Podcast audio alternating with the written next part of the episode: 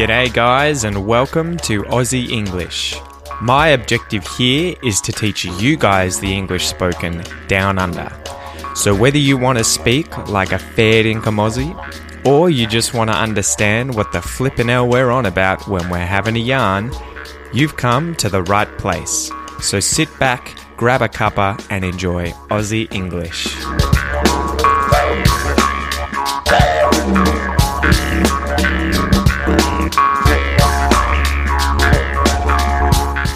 G'day, guys. Today I'm going to talk to you a little bit about different ways that Australians express excited approval or that something has gone really well, and these are the kind of sayings that you'll hear pop up all the time from native Australian speakers of English.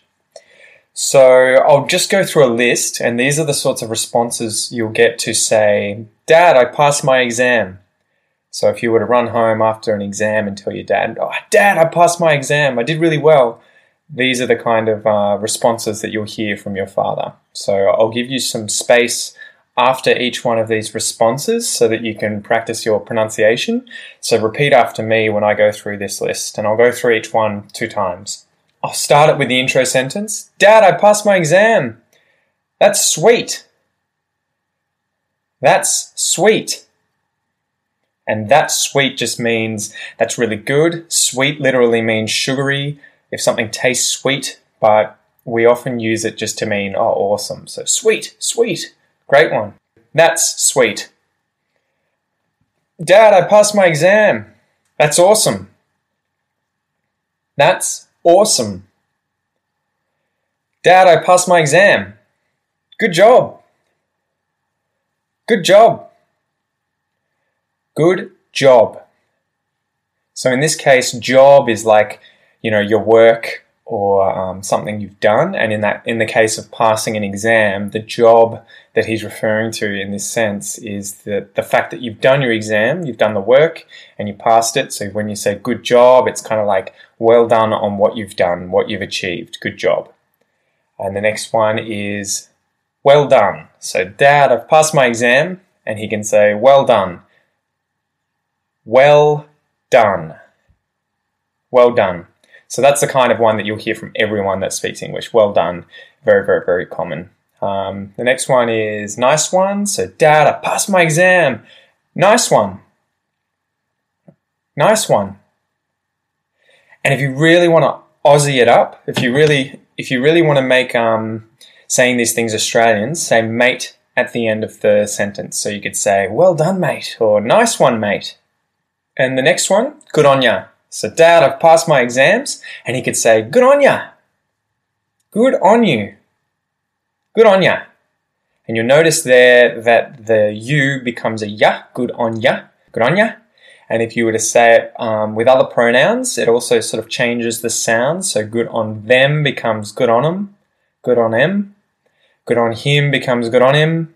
Good on her becomes good on her. Good on us, good on us. So you'll get you'll get used to just hearing it kind of get smashed up like that, where the words get pushed into one kind of good on ya, good on ya. Anyway, so that's a saying that's said by a lot of people in Australia, and it's very slangy and colloquial, but at the same time, it would be said in very I don't know, it would be said in a lot of occasions, and it's just a kind of friendly, familiar way of saying well done, good on you. And so I wanted to get to two other words beauty, beauty, but it sort of becomes beauty when you say it with an Australian accent, and ripper, which is ripper. It has an ER at the end, but it's often just said ripper, ripper, with that Australian accent where we turn ER at the end of words into an ah sort of sound without pronouncing the, the R at the end of the sentence. So, unlike Americans who say er, we just say ah, ripper. So, beauty literally means beautiful, something has beauty, then it's beautiful. And if you say you little beauty or what a beauty, it's how we would express excited approval about something or someone and what they've achieved. So if something's gone really well, you could say you little beauty or what a beauty, but there is a slight difference between saying you little beauty or ripper and what a beauty or ripper. And I'll go through that right now. So, say I've caught a really big fish as a kid. I've, I've gone fishing and I've caught a really, really big fish and I was so excited. I've come home and I've said to my father, Oh, dad, I, I caught a really big fish today. If he was to say, You little beauty, you little beauty, he's talking about me and that he's approving of what I've done. So good on me for going out and catching a really big fish. However, if I was to say, check out the really big fish I caught today. So, Dad, look at the fish. What do you think of the fish that I caught? That is when he could say, Oh, mate, what a beauty. Oh, mate, what a beauty. And when he says, What a beauty, he's referring to the fish and how awesome the fish is, and that, that the, the fish is the beauty. The beauty. Good job. Well done on catching such a big fish, but it's the fish that's a beauty. So if he was to say, You beauty, he's referring to you, the person who did whatever it is that you've done. Whereas if he says, What are beauty? he's talking about the thing, the thing that's been done, not the person who's done it. So another example could be you say to a mate, Oh, mate, I finished building my new house. And he could say, Oh, mate, you beauty. Oh, mate, you beauty. And in that sense, he's saying, good on you, well done that you finished building that house. You're a beauty. You're, you know, I'm approving of you. But if you were to say, hey mate, check out the house I've just finished building. So look at the house. What do you think of the house? He could say then, she's a real beauty or what a beauty. So she's a real beauty. What a beauty. And in that sense, he's saying that the house is a beauty and that he's approving of the house. So you could say exactly the same thing with Ripper. If you were to say, I came home and I said, um, Dad, I was in a race today. I was running. I ran a race and I came first. Your dad could say, Oh, you little ripper. You little ripper. You little ripper. And in that sense, he's saying, Good on you. Well done that you did that. You know, well done for coming first in the race. Whereas if I said, Dad, I came first in this race and check out the medal that I won, so have a look at the medal that I've won in the race when I came first, he could say, Oh man, what a ripper! Oh mate, what a ripper! And in that sense, he's saying that the medal is a ripper. If I was the dad, I'm really excited about how cool the medal is, you know, I really approve of this medal that you've won.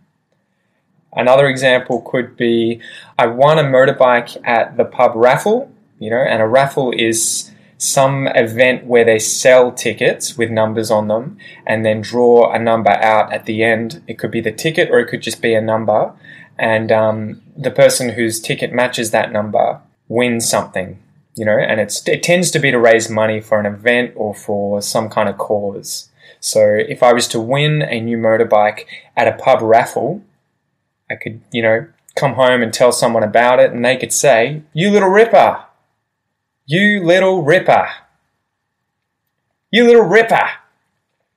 In that sense, again, they're saying, Good on you, well done, you did it, nice one. I really approve of the fact that you won something. I'm really excited for you.